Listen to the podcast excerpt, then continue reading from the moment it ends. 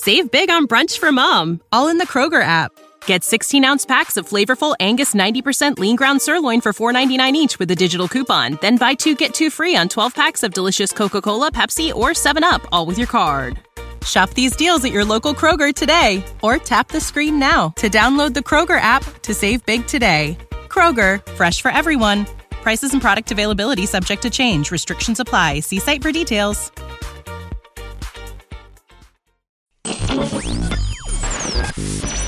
This is Rashawn Evans, and you're listening to the No Nonsense Podcast.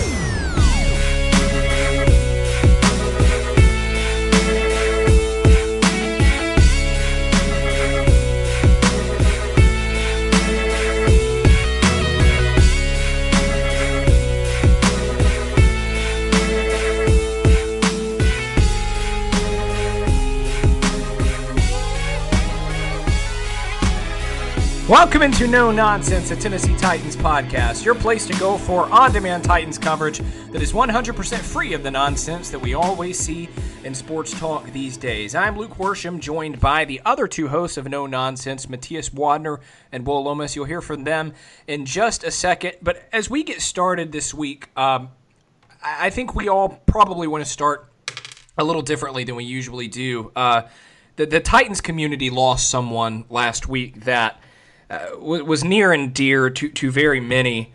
And I don't know, you know how, how close really the three of us were to, to Matt Neely. Uh, but but he's someone that I know all three of us had a lot of respect for. And when we heard about his uh, his passing away last Thursday evening, uh, it, it, was really shocking. And uh, he's someone that the community of, of Titans fans and Titans media members uh, will will dearly miss. Yeah, it really was shocking and surprising. You never want to see that happen to anyone, but Matt really, you know, he kind of captured the hearts of of every Titans fan just because he was so passionate about the team. Uh, he was also hilarious. That that kind of that kind of helped him, uh, you know, get get a really big following. But he made a lot of really good content, also a lot of really good video content. His memes were fantastic all the time.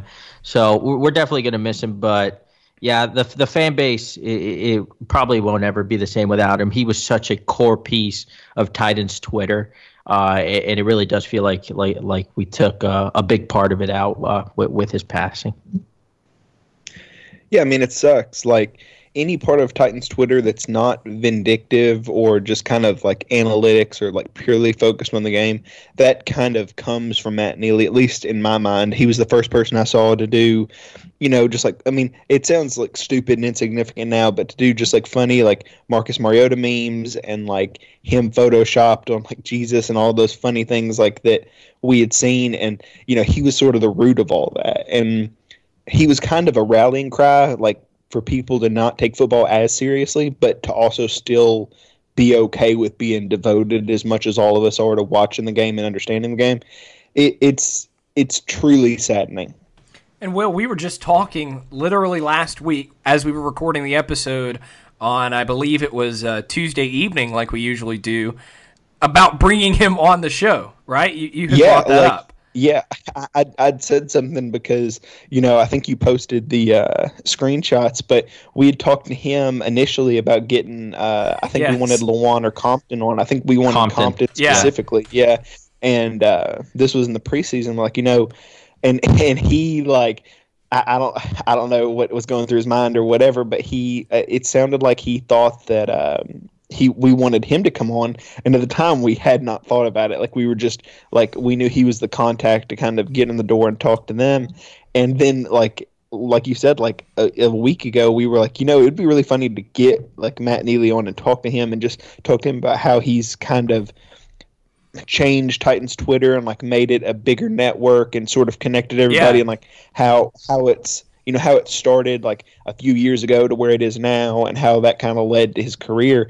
And we, we were talking about having him on and how fun it would be. And then like you said like it felt like the next day it felt like that we were talking about you know is this real? Like is this just a joke? Like what's going on? And you know it was real.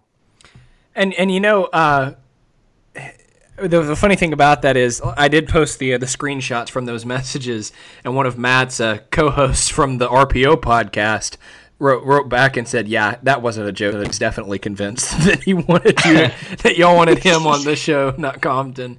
Uh, I think my favorite thing that Matt Neely ever did, like the boldest thing he ever did, was he uh, made this Photoshop.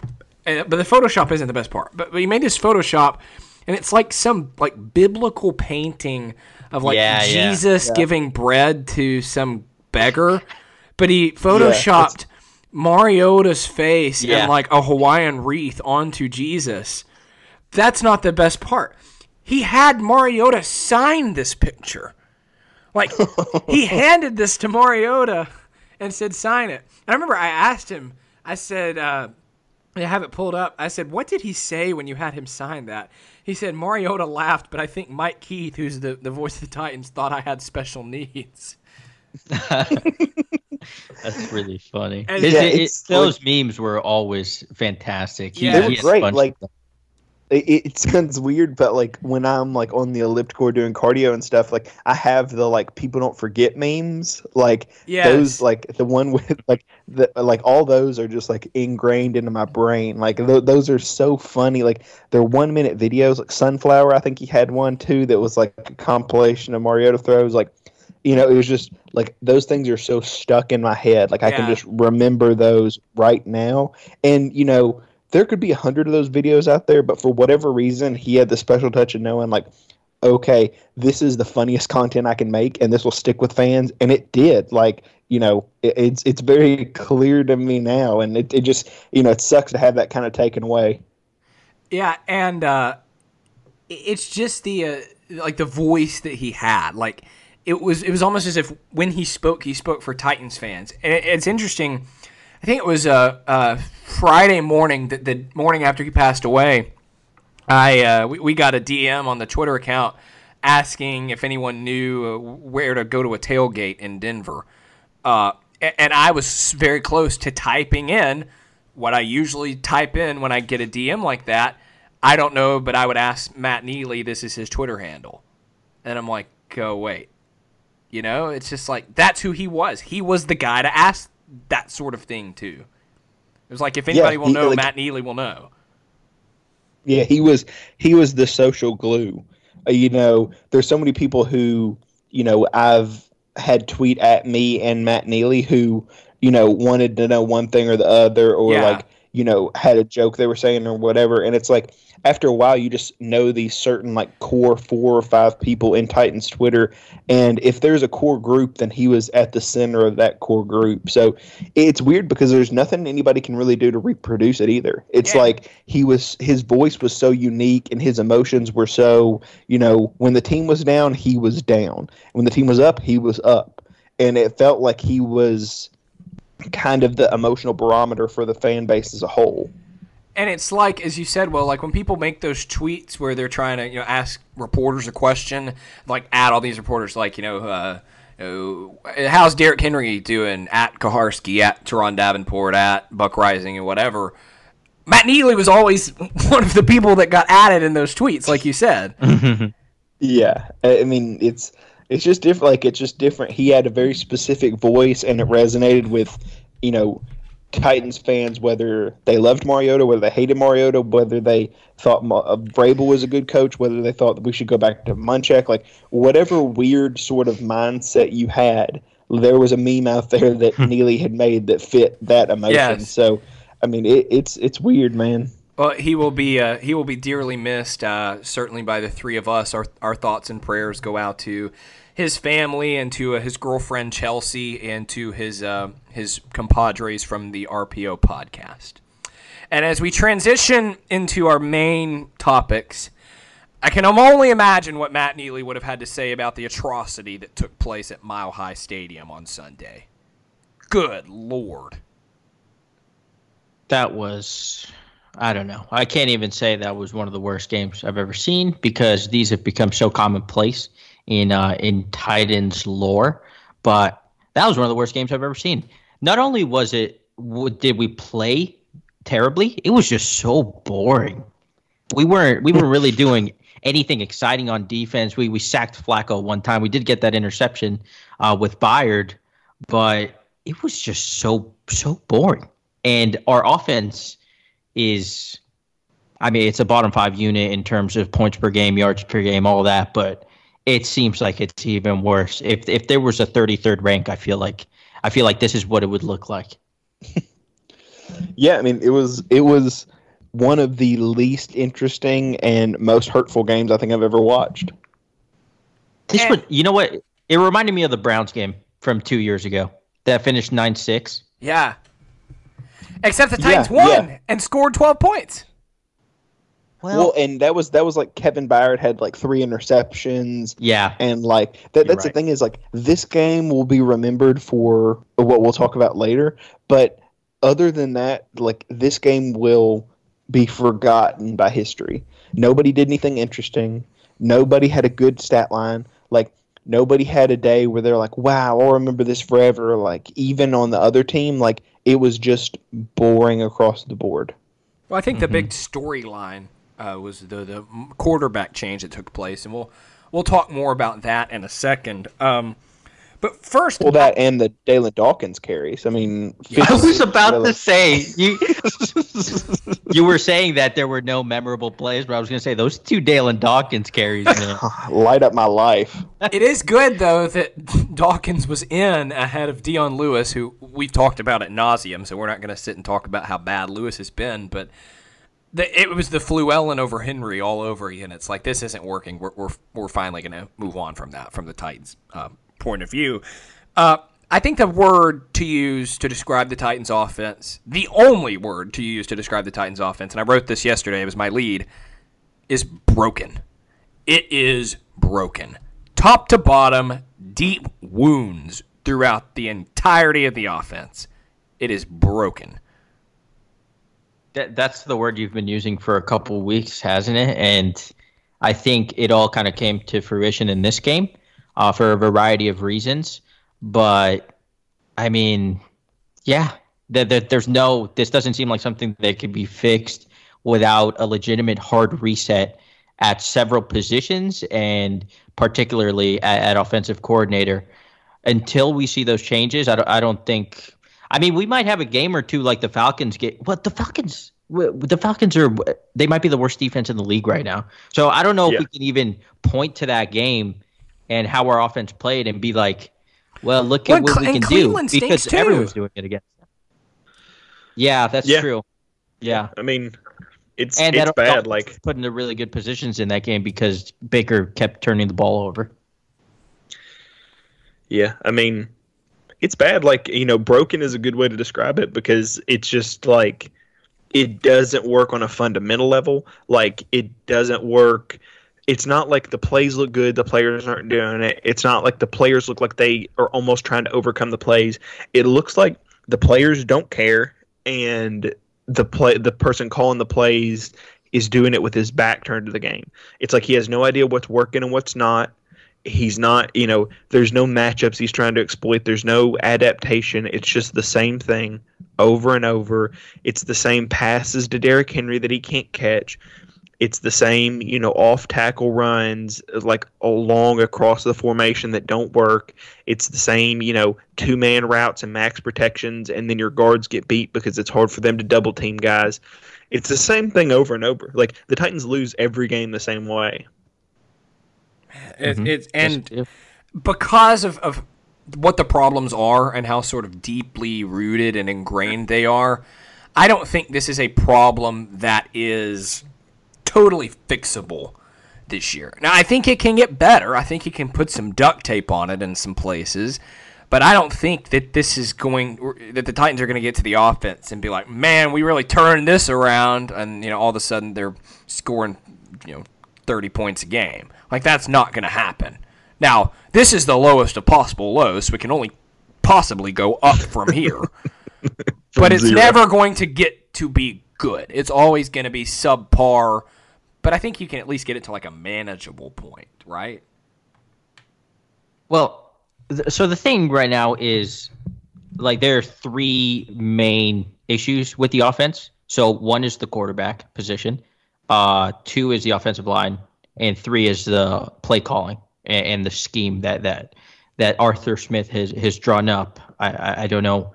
I don't know where he got these ideas from, but they, but they are not working. So if you fix one of those issues, yeah, maybe we can make it more manageable. But do you guys see that happening anytime soon? Because I certainly don't. I mean, I, I don't, don't think Mariota's going to play this bad every well or Tannehill. I, I don't know. Yeah. Bill Walsh was calling the plays that that's going to make Roger Saffold start blocking, or you know Mariota not miss a Well, screen pass.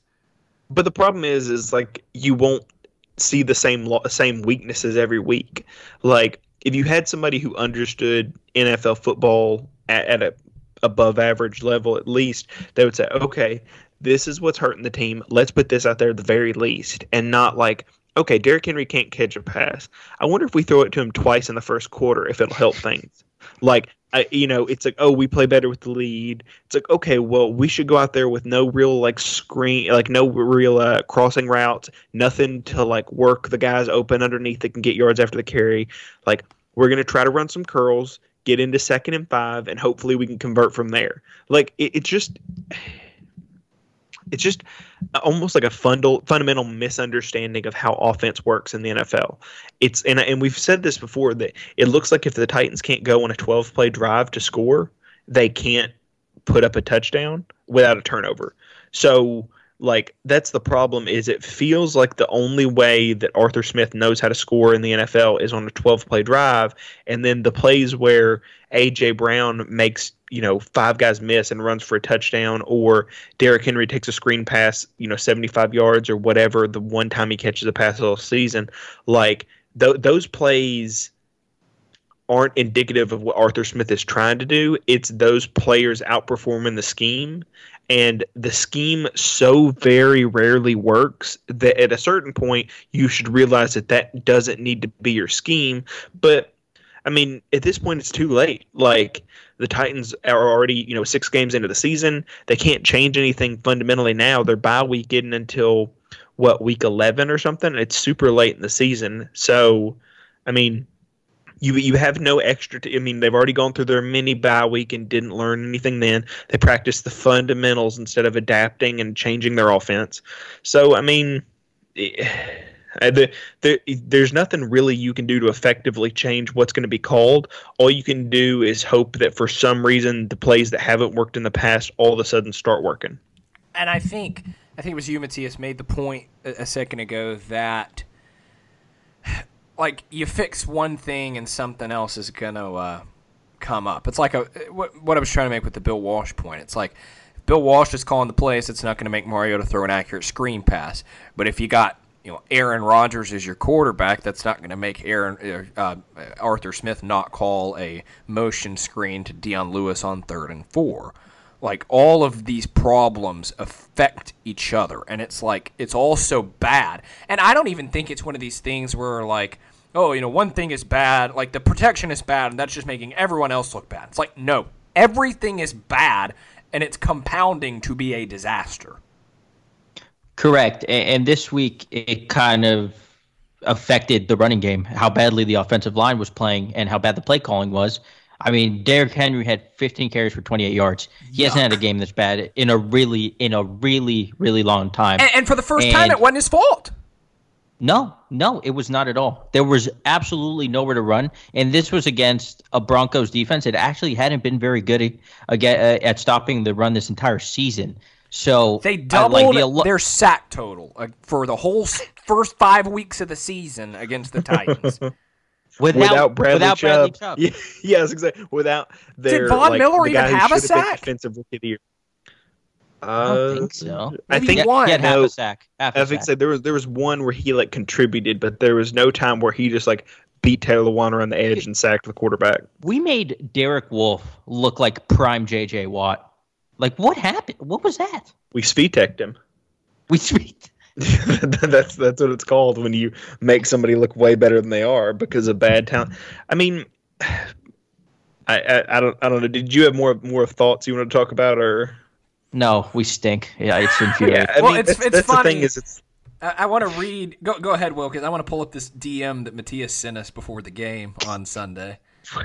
I mean, it's just like it all goes back to the same thing. Like before the season, like if you listen to Bussin' with the Boys, who you know I'm a huge fan, and you listen to the Arthur Smith episode, he he talks about you know I want to think about how a play is going to work from inside the helmet. Like I want to understand that sometimes that this guy can't block this guy, and I want to call plays so that you know they're not just number not just X's and O's on the paper, but you know I know okay well Khalil Mack can do this, so Taylor Lewan needs to be able to do this. Like he talks about that, and then to see him go in week in and week out and part of it's Keith Carter's fault for not getting the offensive line ready. A large part of it is, and for whatever reason, Mike Vrabel is sure that he's the second coming of Russ Grimm and Mike Munchak. But you know, it, the, he like they keep getting in the same predicaments where it's like, okay, you know, Roger Saffold's going to give up a sack, right? Like he's done it every game he's been in so far, and sometimes it's two or three. And then Uh, Arthur Smith is like, no, but surely if we do a seven step drop and we leave him one on one with their best pass rusher, it'll be fine, right? Like, surely this time he won't get beat. And then the the rusher will go hard outside, Saffold to get off balance and get bulldozed or get beaten inside or like won't stay with his blocker. And there'll be a defensive tackle or a stunting linebacker in the backfield. And then Mariota, whoever's the quarterback, is going to get sacked. And then it's like, oh man, next week when we do that play, I need to remember that this happens. There's no adjustment. We've seen that happen week in and week out. Like, it's just a terrible understanding of what the Titans have on offense, where their weaknesses are, and a terrible like job adapting to that. Okay, so I found the messages. So, man. No, I lost the messages. Crap. Things like nothing, nothing is sacred. Basically, like, I'm like, do not talk about my messages. Like, from the game. I just remember asking if you were happy that uh, Ryan Tannehill was throwing passes to your boy Corey Davis finally. Yeah. Spoiler alert. I was slightly uh, happy. Uh, okay, so so here it is. Um,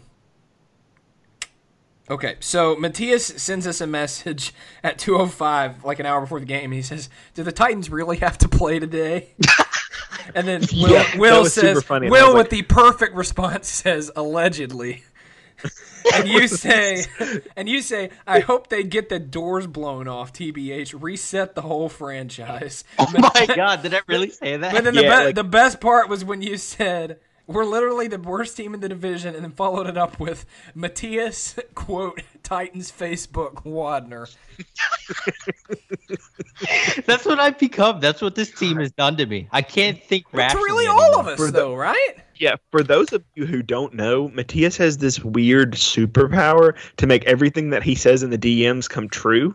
Uh, yeah. Uh, he won't use that power for good. Like he's never wished for a winning lottery ticket or anything else. But like it's always like Coty Sensabaugh is going to get an interception tonight, and I'm oh like, LOL, don't say that. And then he like pick sixes the Titans, or it's like oh, I can't believe we have to watch this game. The Titans are going to lose by 12. And I'm like, no way. And the Titans lose by like exactly 12. And I'm like, what the hell is going on?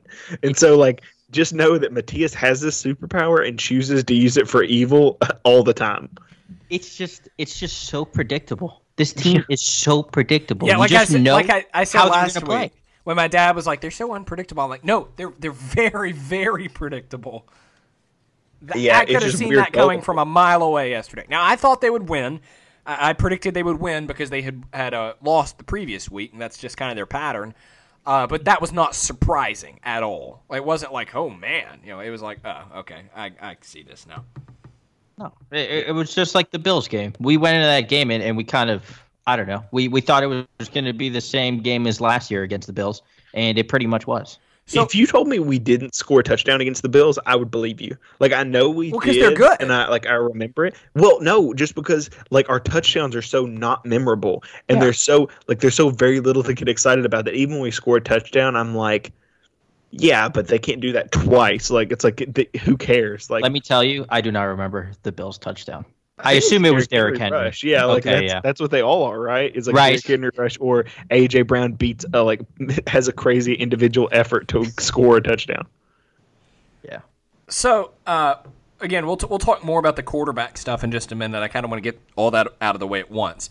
That aside, because we talked about you can make it better, though you can't fix it. If you are you know, Mike Vrabel, what is the first thing you do what what is the first change you make outside of changing the quarterback? Because that's probably going to happen. Well, okay. Well, he should have made this this decision a while ago, but I think Keith I know Carter where you're going. Go. Yeah, Keith Carter has to go. What this O line is progressively getting worse. They're not improving in any area. They can't protect protect whoever is back there at quarterback, and players that have been good in the NFL look like bad bad blockers. That doesn't happen overnight. That that that's not a a personal thing. Even though Vrabel wants to tell you it's an execution thing, these players are being put into positions to fail, and and they're failing. So the O line coach has to go. I mean, the the the right answer is if you're Mike Vrabel, the first thing you do is quit because you don't have the answers and you've you know your guys that you've stood on the table for aren't doing their job. I mean, your handpicked guys and Arthur Smith and Keith Carr. First of all, the only new coach on the staff is the tight end coach Todd Dowling. Downing, Dowling, Downing. Downing, I think is right. I think we had this exact same conversation we last did. week. We did. um, so like the Titans looked at this uh, sorry not the titans. Vrabel looked at this offense and with the with the option of okay your offensive coordinator's leaving. You can bring in a new offensive coordinator and completely retool things if you didn't like how last year went. You can go more aggressive. You can hire a new position coach if you don't think they're coached correctly. And then you can just restart this year. So faced with that decision he said no I know we were the worst, one of the worst scoring offenses in the league last year, but my solution is I'm going to promote somebody who's never had offensive coordinator experience and I'm going to make him the offensive coordinator, and then I'm going to bring in a tight ends coach from another organization to be a tight ends coach here, and then we'll just roll the dice again because I think surely these coaches can get more out with Arthur Smith as coordinator. So yes. that that's like so like I, am I'm being sarcastic when I say that Vrabel should quit, but the first thing, the first decision he should make is to like fire the coaches that he's already stuck with, but he won't. Like Keith Carter is the obvious option because he's he is taking Pro Bowl talents. Uh, he, sorry, a, a, Pro Bowl talent, Taylor Lewan, an All Pro and healthy, and Jack Conklin, and Roger Saffold, who was a second team All Pro, I think in 2017, and was really good last year. And he's taken them, and even if like even if you think that they're given poor effort, they are also poorly coached. So he's taking the bad parts of the offense and making them worse. So he should be gone. But the problem is bigger than that. The problem is a lack of understanding of who you have as coaches on the roster. Well, yeah, I so, think I think you nailed it. Go ahead, Matthias. No, the, go ahead, follow that up, Matthias. The thing, the thing that, that that is really bothering me is the fact that Arthur Smith was even hired. Because what credibility did he well, really have to be an offensive coordinator in the NFL? I mean, everybody ate up the continuity thing that they were selling. And okay. it's our fault it's our fault. We we knew that was stupid. We knew and we talked about that it was stupid that they were pro- promote from within. We ended up buying up long buying long term into the idea that he could take the best parts of the offense that worked and that he was smart enough and that he'd spend enough time with these guys to really understand that okay, this is how you use player X. This is how you don't use player X. When when on paper we convinced ourselves, but that wasn't ever what he was promised to be, and it wasn't ever what he showed. For, from what I remember, we weren't very thrilled with the hire. I will will I don't think you were you were very excited about I mean, it either. I thought it was the I, I, didn't think it was a bad decision necessarily. I don't know that I thought it was their best uh, option. I, I forget it's been so long. I can't really remember who I wanted them to go get. I know I had a name in mind. I just can't really remember. Yeah. like I'll I'll be honest, like like so just so we're not like I'm rewriting history to like to make it look like I'm right. I wanted them to have uh, Freddie Kitchens. Like I wanted them to make oh, a yeah, play yeah. for Freddie Kitchens because I thought he wouldn't stick around as because you never hire the interim coach as Cleveland's proven right now. Or like, Monken. I think we wanted Monken also. Yeah, like one of those guys. I, like I'll tell you exactly what I wanted is I looked at uh, Justis Mosqueda, who we talked about before the podcast. He has like a little like he has a list of the quarterback whisperers, quote unquote, and it's like 30 something guys and he has them ranked in terms of the improvements on offense they've made in their passing game when he when those guys took over the play calling and uh, it's a pretty long list and i think i sent it to you guys in the dms uh, today but it's it's just basically like these are the guys who you can put a quantitative number on and say okay these guys improved their offense the most when they were hired. And it's guys like Jim Caldwell, who we talked about earlier. It's guys yes. who didn't necessarily think, but history has shown that they actually like do a good job. So like even if you don't agree with the idea of their reputation, the numbers say that they're the right hire. So anybody from that list would have been fine. And I'll I'll tweet that list out later. I think I retweeted it this morning. Y'all can find yeah. it on my timeline. A few things on that note, Will. Obviously, you know that's not something you can do in season. You cannot run a new offensive scheme in the middle of the season. It's just not possible.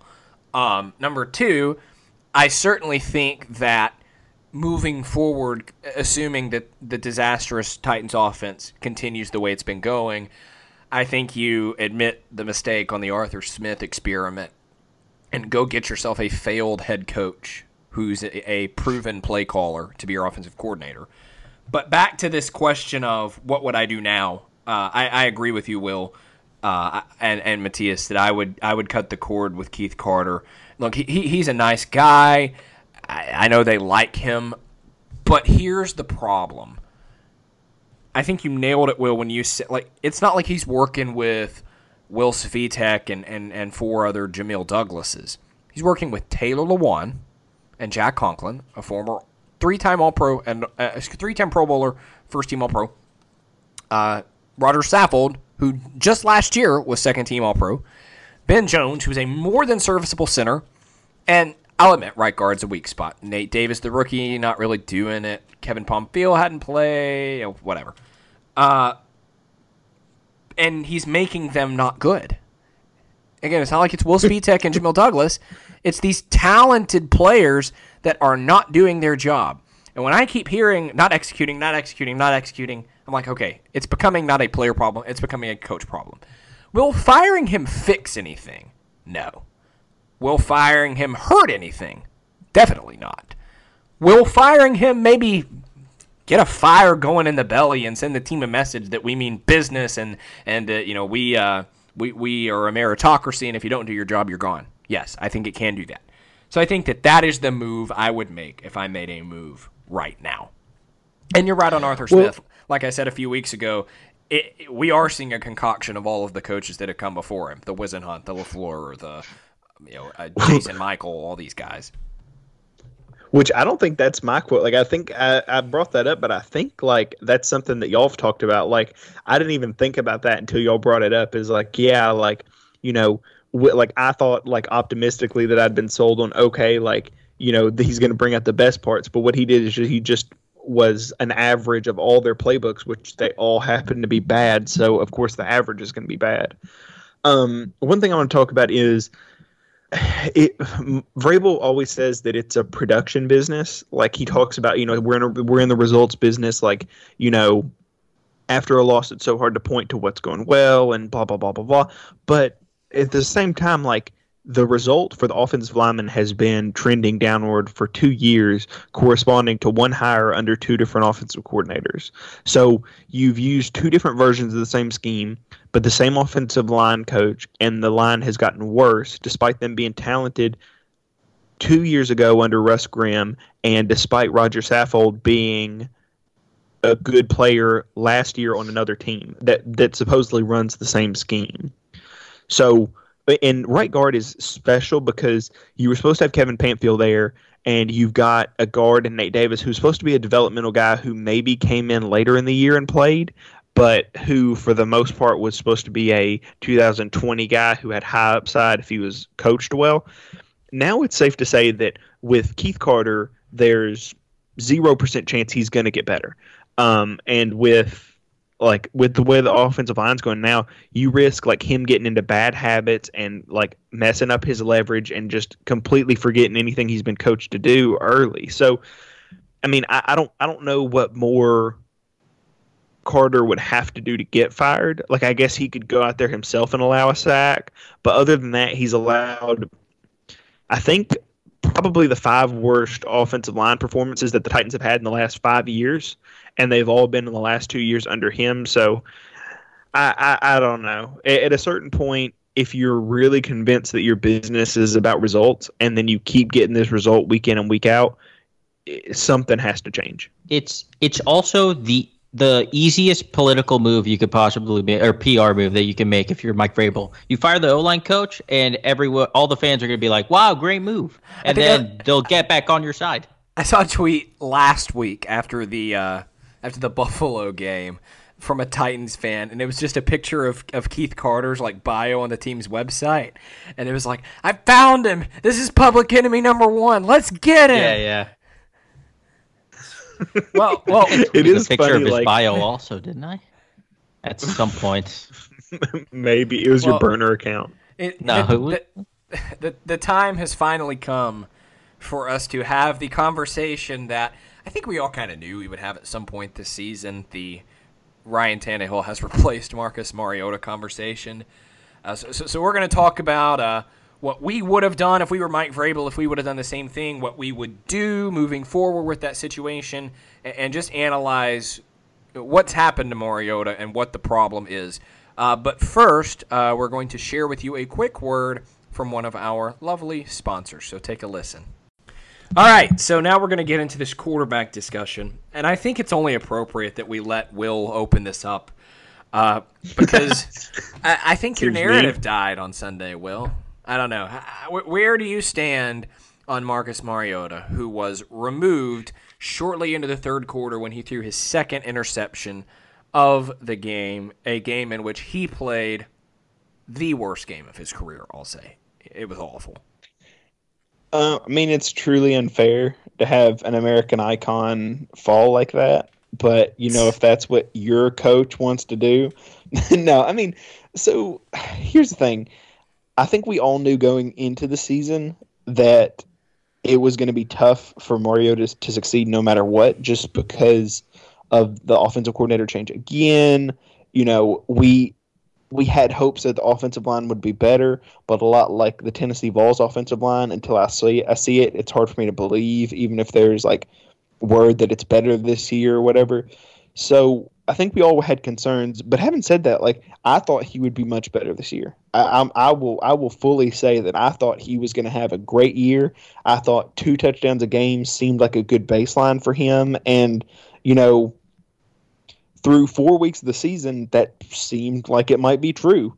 You know, then they started playing really tough defenses, and you know there weren't as many layups, and it just progressed from there. But I mean, I I don't know. Like I think what's going to happen, and maybe this is just like the Schadenfreude in me that wants to kind of see like other Titans fans who disagree with me suffer. But like, I feel like what's going to happen is Mariota's going to leave, and he's going to like kind of like Teddy Bridgewater did. He's going to leave in free agency. He's going to go somewhere else. He's going to sit, and he's going to be a valued commodity, and people are going to be like, okay, you know, he did well in the preseason, and then he came in one game when. Let's say the New England Patriots were ahead by 30 and he threw two touchdown passes.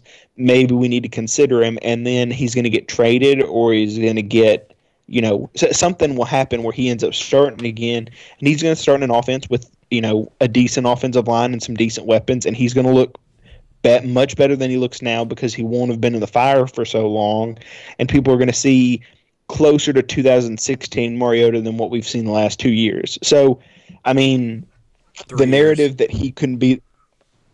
Oh, that's true. Um, so the narrative that he, because I forget to count this year, um, the narrative that he can be like the Titans quarterback, that that is dead. Like he's not going to be the Titans quarterback. There's no point in pretending that he's going to be the Titans quarterback. It doesn't make any sense long term. You know, it, it it just doesn't doesn't fit with the way the season's going, and contractually they've run out of chances.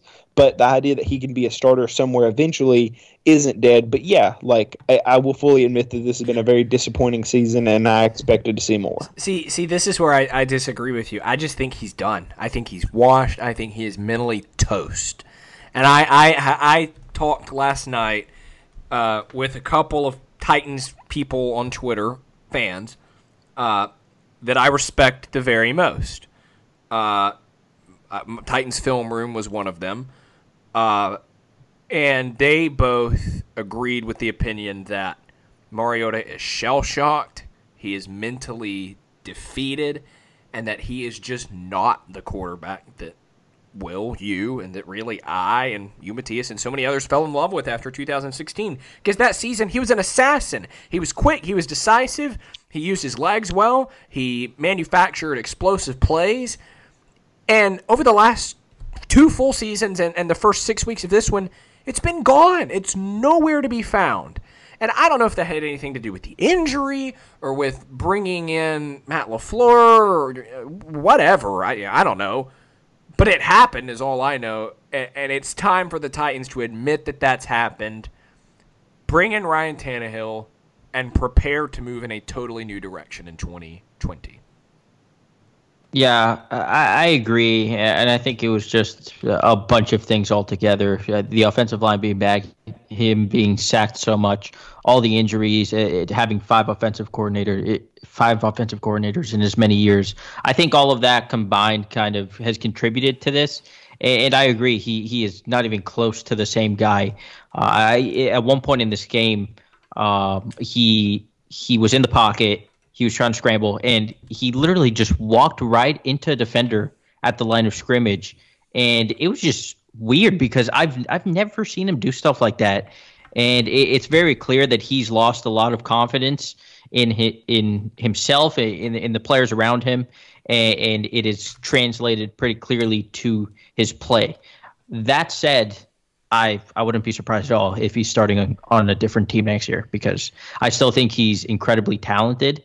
I don't think he, he he's never going to be a top ten quarterback in the NFL, uh, but I think he could be he could go on a very very similar career path to Alex Smith, who uh, had a terrible Niners career to start off his career, but then goes to Kansas City. He goes under Andy Reid. Uh, he limits his turnovers. He makes really good throws, and he looks the best that that he ever had in his career. So I wouldn't be surprised at all if that happens to Mariota. And Matthias, if he I goes think, and he won't, go ahead. I, I just think you make a. We, we talk about the mental stuff, but it's it's becoming more than just the mental stuff because yes, he's shell shocked, and yeah, like you said, he, he ran into that sack. But mental stuff doesn't explain why he can't hit Derrick Henry on a screen, why he can't hit Delanie Walker on a short breaking route on third down and four, uh, why he's throwing mind-bending interceptions still, uh, why he can't throw but this is also one base. Game. That's that's what happened. But Will, it's not just one game. Was, He's been doing this yeah. for the last three years. The, the, Maybe not the like, inaccuracy last... trouble, but how often have we heard, you know, Mariota's working on throwing from a better base. Mario's working on on figuring out when he gets to get, we needs to get rid of the football. He's he's working on on this and that, and eventually it's just like, okay, You've been working and working and working, and it's not getting anywhere. Like, he is no better now than he was two years ago in the last year of Robiskie. In fact, he's much worse because you know what? He, he sort of spearheaded them to a playoff win in his last year with Robiskie, right? And that's not going to happen again. Yeah, I mean, I guess my big concern yeah. is that you're like, it, it, my big concern is that you're like, well, he's throwing these mind-bending interceptions. Well, he threw two interceptions and like for the whole season, and they both happened yesterday. And they threw one to Darius Jennings, which was a 50-50 ball that he should never have thrown to Darius Jennings, but Darius Jennings should never have been the one on the route anyway. So like, and I'm not I'm not saying that this is a like Mariota's completely absolved, but the idea that he's what he is is he's a conservative quarterback He's not going to be somebody who throws for three touchdowns more than once in a season, maybe twice if he's like assisted like he was in the first in the like the first game of the season.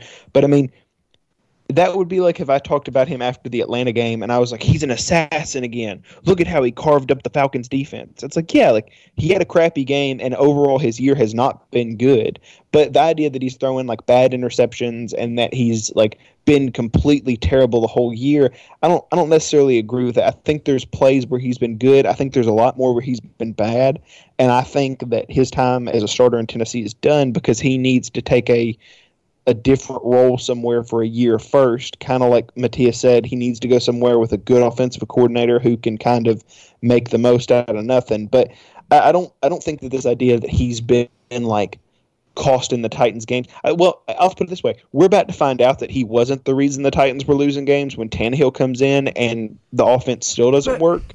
But the way he lost games is not fun to watch because it's very conservative and like I said, it leads to those twelve play drives. Everything you just said is correct, except that last part when you said when he leaves, we're gonna find out that he wasn't the reason the Titans were losing games. I, I, in fact, I'm not gonna say it's wrong. It needs context. As we were saying earlier, this isn't a situation where it's like, well, the pass protection's bad, so you know that makes everyone else worse. Or oh, Arthur Smith is bad. Stuff. Like, everything can be bad, and it is. yeah, Marcus is bad. The offensive line is bad. The receivers aren't getting separation. They're not quite bad. There have been some flashes in the pan, I guess. Uh, the play calling has been bad. Like, all of those things are not mutually exclusive, and they're all true. So, I have, I want to pose a question to you guys. So, of the four losses, um, which ones do you think we would have won if we had gotten average level play from the For, quarterback position? Definitely the Colts game, uh, yeah. and the Broncos game. Broncos and Colts. Okay, so not the Bills and Jaguars. Uh, no, no, the Bills and Jaguars I, I think, were I think two. he was fine, team, right? Yeah, he was fine. Yeah, I agree. I agree with you guys. Yeah, that sounds fine. Like, I mean, that that all sounds true. Like, uh, but I mean, I guess like my only thing is like I don't think we're about to get average play from Tannehill. So no, that is gonna, not what I was angling at at all. Yeah, at all. Dude, that, that I we're, I know. Well, now you're gonna. Yeah. But, but I really don't want to. yeah. So so so. uh as we record this podcast, we, we don't currently know who is going to start for the Titans. We're recording on Monday evening. So theoretically on Wednesday morning there could be an announcement. I kind of doubt that there's going to be an announcement. Um, but let's talk about both scenarios. I think the most likely scenario and the one that makes the most sense uh, would be that Tannehill is still out there and is the starter moving forward, barring injury or just absolutely dreadful performance. Uh, what are the implications of that? Do you think? this this first scenario. That Tannehill starts this game. Yeah. The implications, uh, I don't know. I mean, are are him and Mariota all that much different? I really don't think. I really don't think putting in Tannehill is going to spike your your chances of winning this game. Uh, although the Chargers will, will probably just hand us the game as it is because they're the Chargers and that's what they do if we want if we want to look at it from an implication of Mariota going forward, I, I, we talked about this earlier in the season. I think uh, that I, I don't think going to Tannehill necessarily means that that Mariota is just gonna completely, you know, put it in the tank from a mental standpoint. I, I don't think well, no. it'll be that way. And, and, if and if Tannehill does start this game, I, I w- and if he plays bad, uh, I mean, I, I wouldn't be surprised at all if Mario Mariota comes in in this game or even starts next week. Oh, do you think so? Yeah, I well, I mean, if I'm if I'm Mariota, I'm telling the coaches I don't. I said don't play me unless Tannehill's hurt. I mean, he won't because he's a nice I'll guy. Never, never do that. But if I, I mean, if I'm him, I'm calling my agent and I'm saying, look, I'll stay on the team. I'm not going to make a fuss. Do not put me back out there because you've shown me that I'm not the future here. So I'm going to try to stay healthy. I know I'm an injury risk. That's I'm staying healthy, and I'm going to sign with the team. No, it, no, it's not. But like, if if if he had somebody else making the decisions for him, if his dad or his mom like called, like this is what the agent would tell him is like, look, Marcus doesn't need to play another game. They're not going to give him a deal. It doesn't matter what happens. He's you know, he is who he is unless they like all of a sudden he has like a 10% game and he has like two or three of those back to back to back, which he's not going to do. So his best bet is to stay healthy and to sell himself this offseason as a high end quarterback two with long term upside. So if I'm Mariota, I'm like, y'all have fun with Tannehill. Like I'm done. Like and like I said, he won't do that, but he should. That's that's what the Titans organization deserves. Is they've kind of said, okay, we're moving on, and he should also move on.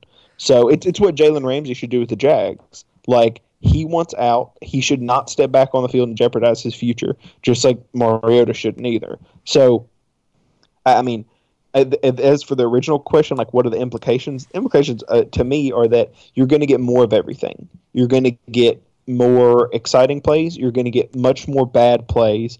You're going to get more kind of running into sacks. You're going to get more interceptions. You're going to get more catches for guys, for the receivers who go downfield and want those 50 50 balls like Corey Davis and A.J. Brown, which is great.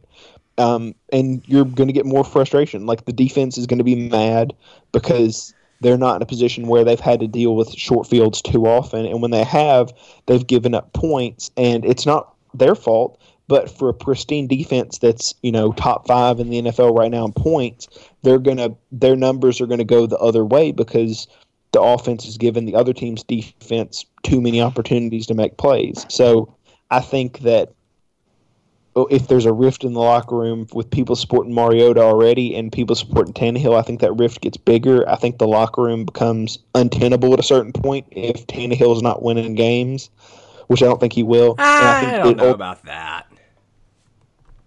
Well, I mean, it, the, I'll put it this way: Miami wanted him gone so badly that they paid most of his contract and still gave us some picks back, even though we traded him a fourth round pick this year. Last, I mean, you know, they, guys, they I, I, li- I live in Miami. I, am around Dolphins fans all the time. They they hated Tannehill.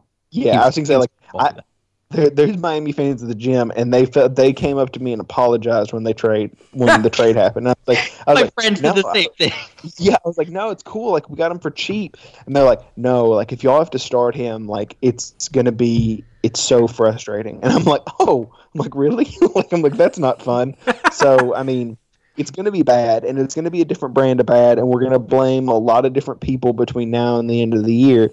But hopefully we win zero games and we can worry about drafting a quarterback. Yeah, so we don't have to deal with this next year. And look in terms of the ramifications of, of this potential decision like you guys said i don't know that this is going to make them any better you know to, to, per se. Uh, but like i said earlier and like i've written a lot and have just pounded the table with when things aren't going right, you cannot just sit around and say, "Well, I just don't know if this would work. I just, I just don't know if this would do anything." You have to change something, okay? And this is the one that makes the most sense to start with. Next, you can go from here to firing the offensive line coach, and then maybe that's what you do in season, and then after the season, you do some more stuff to try to get it fixed. But you can't just sit here and say, "Well, it's all going to come together someday," you know, because it's not. That that's like, uh, you know, Einstein's definition of insanity: doing the same thing over and over again and seeing and expecting the same result.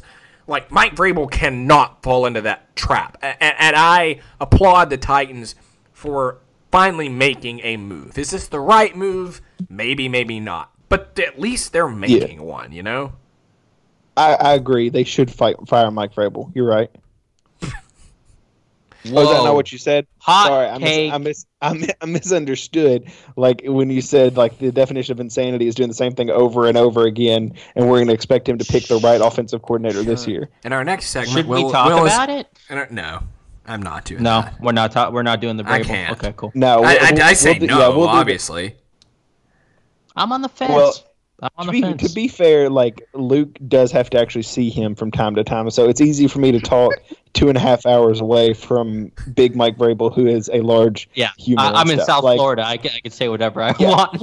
Yeah, let me yeah let me tell you, like Mike Vrabel is very intimidating as a human, and I do not want to be on his bad side if I have to see him regularly.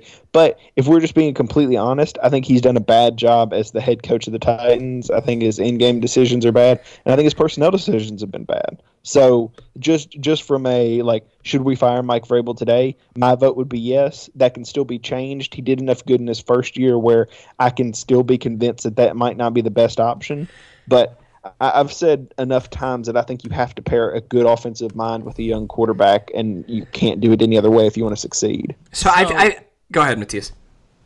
I know we said we didn't want to have the conversation, but and I know he, I get it. We did okay last year. Nine and seven was fine, but we weren't very good. And the only reason we went nine and seven was because we played the Jets, the Jaguars, the Giants, and the Redskins in the last month of the season.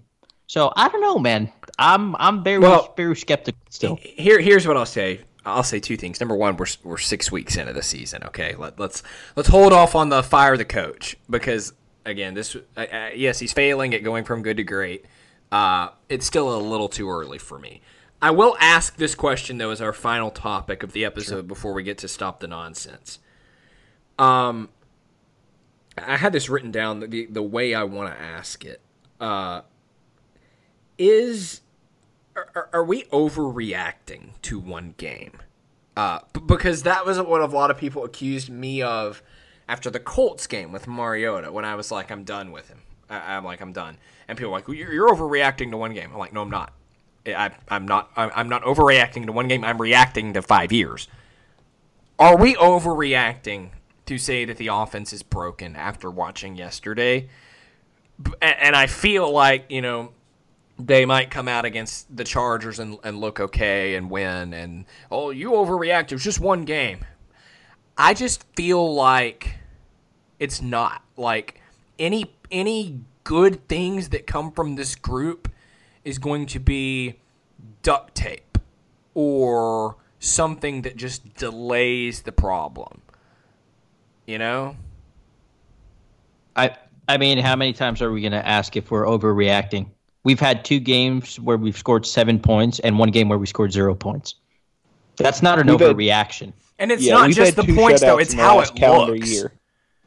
Right. Yeah, right. but like let's let's talk about actual shutouts. Like we've had two shutouts in a calendar year. I don't know if there's any other team in the NFL right? who's done that. I know. I don't even I know think the Dolphins. Only, I think I know only Miami is the the only other team who's had a shutout this year on offense. Well, so I will say like, this: Matt Lafleur is a heck of a lot better than Arthur Smith. Uh, well, as an offensive coordinator. Yes. Yeah. Uh, it, without Aaron Rodgers, I don't know. Like if if you think Aaron Rodgers and Marcus Mariota are on the same in the same league, then you're probably I'll, right. I'll just ask this question: Was the Titans' offense better? Was the Titans' offense better last year or this year?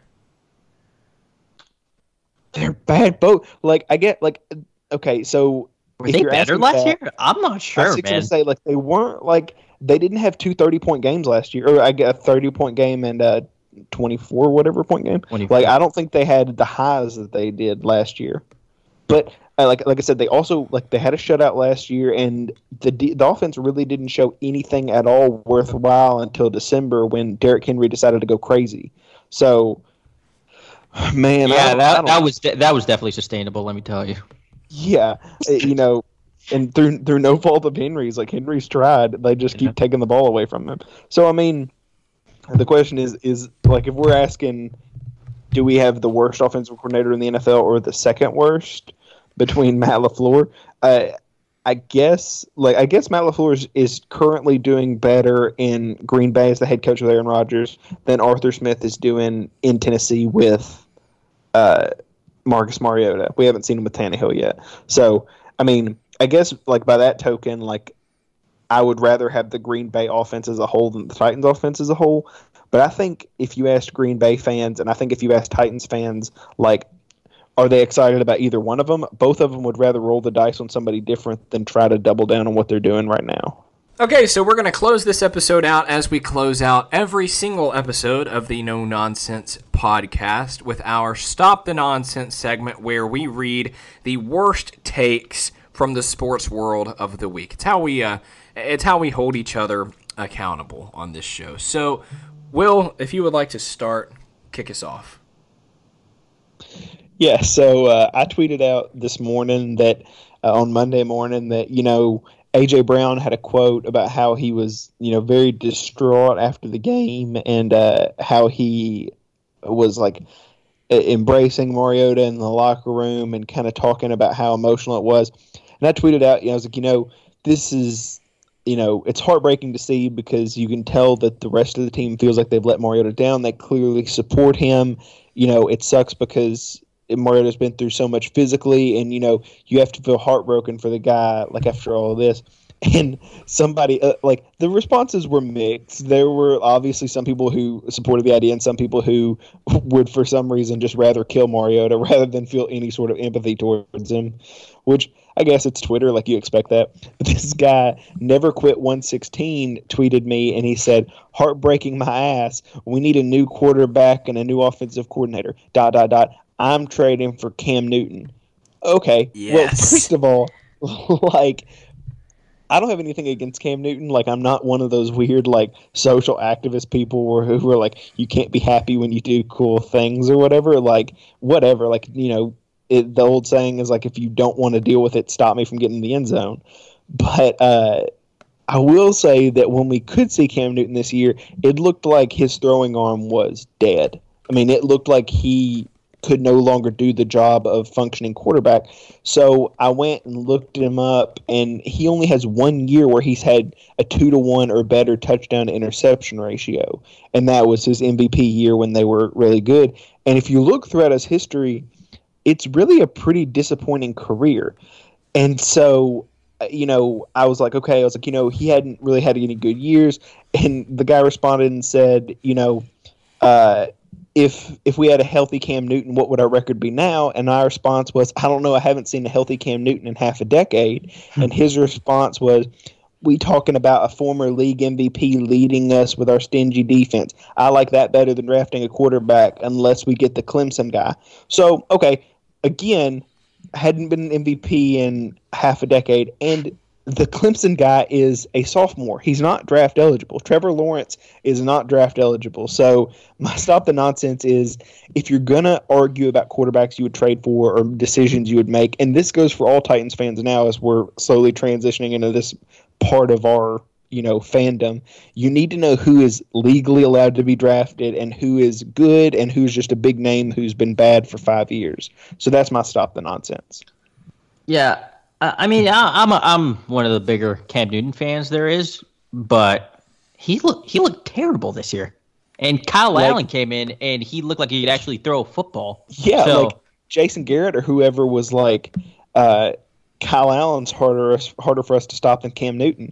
And I'm like, what a jerk! I can't believe he said that. And then you look at the games, it's like, oh no, they're yeah. significantly better under Kyle Allen than they are Cam Newton. And if you thought Mariota was inaccurate in that Broncos game, you're in for, for a pleasant surprise yeah. with, with Cam Newton. So. Yeah, go go look up the uh, Rams game to start the season or the Tampa Bay game the second week of the season. Yeah. I mean, if you're mad about like Mariota skipping passes to Corey Davis, I mean, he's skipping passes to like the the like field goals, like the post. Like it's just it's not even close to anybody, and it's like 30 yards short. It's terrible. Yeah. That said, Cam Newton as a backup, yes, would love that. So for back. so for so for my stop the nonsense, uh, it, it's a it's a weird one because it's the Titans' social media by itself. Uh, usually, the Titans have outstanding social media. They do a really good job uh, ever since uh, this new era, new new like they they took over a couple of years ago. But yesterday and today they, they made a couple of really weird, curious decisions. So yesterday in the middle of the game on their Instagram account, uh, they put a picture of Ryan Tannehill and they they added him and they were like Tannehill takes over quarterback. That is really weird, man. I, I, I sent it to you guys in the DMs y- yesterday when it happened, and I'm like, why would they do this? What do they gain from this at all? It's like you're undermining Marcus Mariota, your starting quarterback, and you're like kind of excited that Tannehill's taken over, uh, or you're just trying to get more likes, which is the likely answer. And then we kind of got that answer today because on Twitter they put out an article from themselves which said, well, the headline said, Titans to decide between quarterbacks Marcus Mariota and Ryan Tannehill. Decision in the next 24 hours. Delanie, Walk- Delanie Walker himself responded, and he's like, LMAO. Why would you post that? And you wonder why the fans act the way they do. I mean, talk about a curious decision. I, I don't know why you're hyping up a quarterback battle on your own team. Because that uh, implies that you have failed at something. Yeah. Right? It's it's like it's like you're saying Mario, we don't we don't even like Mariota. Look at this amazing QB it, battle. It would be I, different if it, it was like, like just you know, a preseason quarterback battle, and it's like find out tomorrow. Like I get it, but like I don't know, like with an exciting rookie maybe. Yeah, that's yeah. Mariota and Tannehill. The, yeah, it, if it's a guy you're committed to for longer than the next 10 games or something like that has some indicator that he's going to be your future, not just like, wow, check it, our backup quarterback's going to go in. Aren't y'all pumped? Yeah. like, the the oh, two the two best responses I saw was was Joe Rexrode from the Athletic. He tweeted, "This picture and presentation make it feel like they were trying to say, QB decision coming, get pumped, tighten up." And then the other good one was from uh, Alex Doherty, who covers the Predators for us at, at A to Z Sports. He said that tweet felt like it was one step away from retweet for Tannehill favorite for Mariota. oh. oh man, oh, that's rough. Uh, so um, my uh, stop the nonsense is actually something uh, that occurred a couple of years ago. Uh, I'm, I'm holding a grudge against this. I was looking back the other day after after Matt Neely passed away at my uh, Twitter interactions with him over the years, and I stumbled upon a, a picture that I sent him in a conversation that I found from the Titans Facebook group. So hashtag Titans Facebook.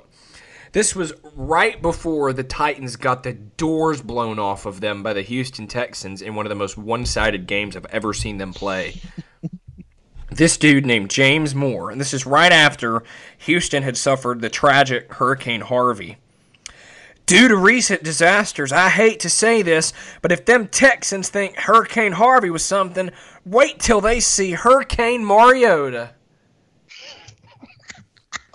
that might be the worst tweet of all time. yeah, truly I can't, I can't in, in so many ways. Yeah. Oh man. It's, it's not as good as Bye Bye though. That, yeah, that, Bye Bye is pretty funny. and it happened again this week because I tweeted. Bye-bye. I know. Because uh, Finch and, uh, and Wake were out, so I was like, "Bye." to who? Yeah, the, the pass Titans. rush. if you're doing some sort of weird drinking game where we talk about Harold Landry being dropped into coverage all game, then drink now because they just played him at pure off-ball linebacker for stretches, which was fun it was a good week for us. Stupidity on uh, on social media. Mm. Yes, names that shall never be named on this on this yes. podcast. Uh, we'll be back next week. Uh, maybe it won't be quite as big a disaster against the uh, the LA Chargers for us to have to talk about. Uh, but if it is, we'll be back and uh, we will uh, we'll, we'll hand it to them like we always do. So uh, until then, uh, let us know what you think about the uh, Titans quarterback situation. Did they make the right choice making the move? Did they need to stick with Tannehill moving forward? Let us know on Twitter at No Nonsense Pod, on Facebook also at No Nonsense Pod. Uh, we'll see you next week. Until then, for Matthias and Will, I am Luke reminding you and everyone else in the sports world to stop the nonsense. You know how to book flights and hotels. All you're missing is a tool to plan the travel experiences you'll have once you arrive. That's why you need Viator. Book guided tours, activities, excursions, and more in one place to make your trip truly unforgettable. Viator has over 300,000 travel experiences to choose from. Everything from simple tours to extreme adventures and all the niche, interesting stuff in between. So you can plan something that everyone you're traveling with will enjoy. Real traveler reviews give the inside scoop from people who've already been on the experiences you're considering. So you can plan with confidence. Free cancellation helps you plan for the unexpected, and 24 7 customer support means you can travel worry free. Download the Viator app now and use code Viator10 for 10% off your first booking in the app. Find travel experiences for you. Do more with Viator. For the ones who work hard to ensure their crew can always go the extra mile, and the ones who get in early so everyone can go home on time, there's Grainger, offering professional grade supplies backed by product experts so you can quickly and easily find what you need. Plus, you can count on access to a committed team ready to go the extra mile for you. Call, clickgrainger.com, or just stop by. Grainger, for the ones who get it done.